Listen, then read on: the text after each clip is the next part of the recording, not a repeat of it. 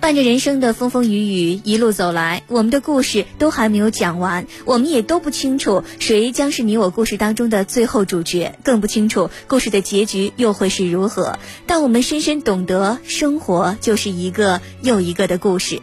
今天第一个故事，这是发生在福建省的一个真实故事，只为一个承诺。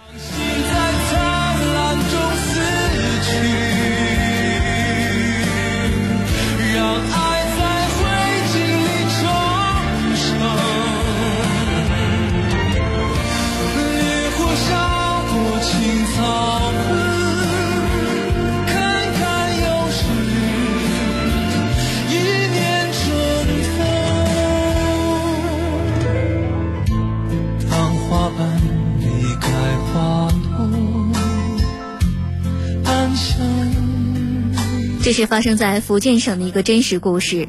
男人娶女人的时候，女人已经有一个两岁多的儿子，而且呢还怀着五个多月的身孕。有人劝男人，这女人得了绝症，治不好的，你等于娶了一个活死人，还要养人家的两个孩子。男人没有听劝。小儿子出生之后，男人视两个孩子如己出。女人说：“趁我还能动，给你生一个亲生的吧。”男人摇了摇头说：“再多生一个，岂不让这两个孩子受苦？”听完，女人就躲在一边落泪。那个时候，男人下班回来，饭盒里常常有一块煎的金黄色的荷包蛋，或者是几块排骨，还或者是几块鸡肉，让晚餐在贫寒的屋檐之下变得异常丰富。女人知道，这是男人在单位用午餐的时候舍不得吃留下的。听说女人的病会遗传，等到两个孩子大了一点儿，男人便带着他们到医院检查。医生说，两个孩子都患上了和母亲一样的病，这病没法治，十来岁之后，慢慢的就会丧失自理能力。如果能够活过四十岁，那就是奇迹。男人就带着女人和孩子们四处求医，但结果都一样。女人说：“放手吧，你照顾我们母子这么久，我们已经无法报答。我们本来就不该来到这个世界上，更不该连累你。”而男人笑着说：“放心吧，没事儿，这家是我的。”女人在男人的笑容里，仿佛看到了虽然微弱却很温暖的一束光。为了给女人孩子治病和进补，男人节衣缩食，在门口搭窝棚养鸡鸭，到河边开摊种菜，寒来暑往，他执着地把这个灾难重重的家扛在了自个儿的身上。漫漫长路，起伏不能由我，人海漂泊，尝尽人情淡薄，热情热心。换冷淡冷漠，任多少深情独向寂寞。人随风过，自在花开花又落。不管世间沧桑如何，一程风去。果然如医生诊断，两个孩子十几岁之后开始发病，和女人一样，他们逐渐丧失了自理能力，全身瘫痪。男人照顾他们就像照顾婴儿一样。然而厄运依然没有停止对这个男人的摧残。五十岁那一年，一辆卡车从他的左腿压了过去，一条腿残废了。男人就用这样一条腿撑起了整个家。伤口常常疼，钻心的疼，男人就偷偷的吃止疼片儿，一粒不行，两粒、三粒、五粒。每天，男人很早起床，伤口换药、做饭、洗衣服、拖地，帮母子三个人穿衣服、端水，让他们在床边洗漱，将他们逐一的抱到男人自制的轮椅上，喂他们早餐，帮他们大小便，然后男人才拄着拐杖上街买菜。午餐和晚餐是早餐的重复，晚上男人逐一的给他们洗澡，逐一的为他们脱衣服上床，为避免一种睡姿造成身体上的麻木和疼痛。夜间呢，要频繁的给他们三个人翻身。一条腿的男人做这些，常常摔倒在地上，瘫痪在床的女人和两个孩子看在眼里，也只能够眼睁睁的看着他自己慢慢的爬起来。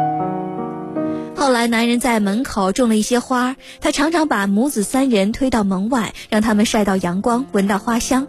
有的时候，花儿在夜里开放，男人就捧着花盆，一瘸一拐的拿到屋里给女人看。更多的时候，女人透过窗户看那花开花落，她感受到了生命的美好。如今，这个男人已经年过七旬，女人亦已经是花甲之年，两个儿子分别是四十二岁、四十四岁。小儿子还靠着唯一能动的左手的中指敲击键盘，成了一位网络作家。能够活过四十岁是医学上的一个奇迹，因为男人这个家创造了三个奇迹。记者采访男人：“哎，什么原因让您把这个家支撑了四十多年呢？”男人淡淡的一笑说：“为了一个承诺，什么承诺呀？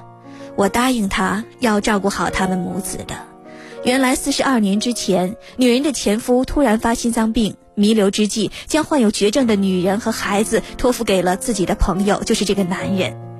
这是一个真实的故事，男人的名字叫朱邦月，是福建省邵武市一家煤矿的退休工人。一个简单的承诺，背后是四十多年的坚守，这是对爱最无私的一种诠释。多少人？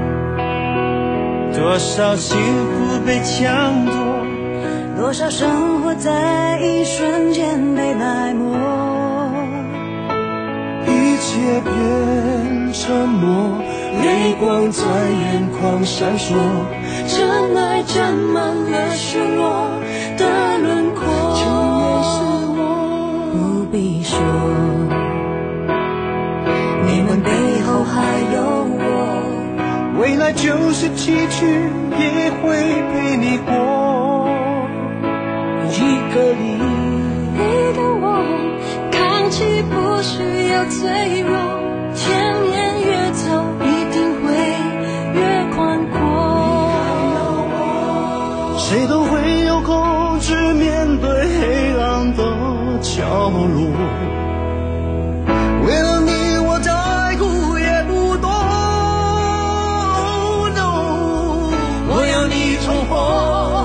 原来的生活，认定了这一辈子的承诺。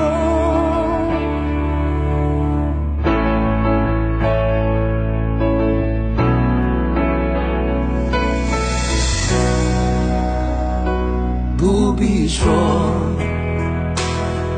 你们背后还有我，未来就是崎岖，也会陪你过。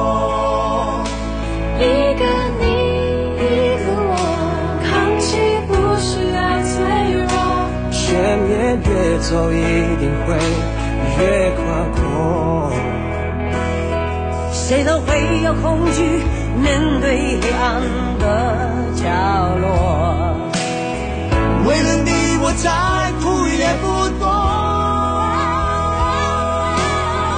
我要你重活原来的生活，认定了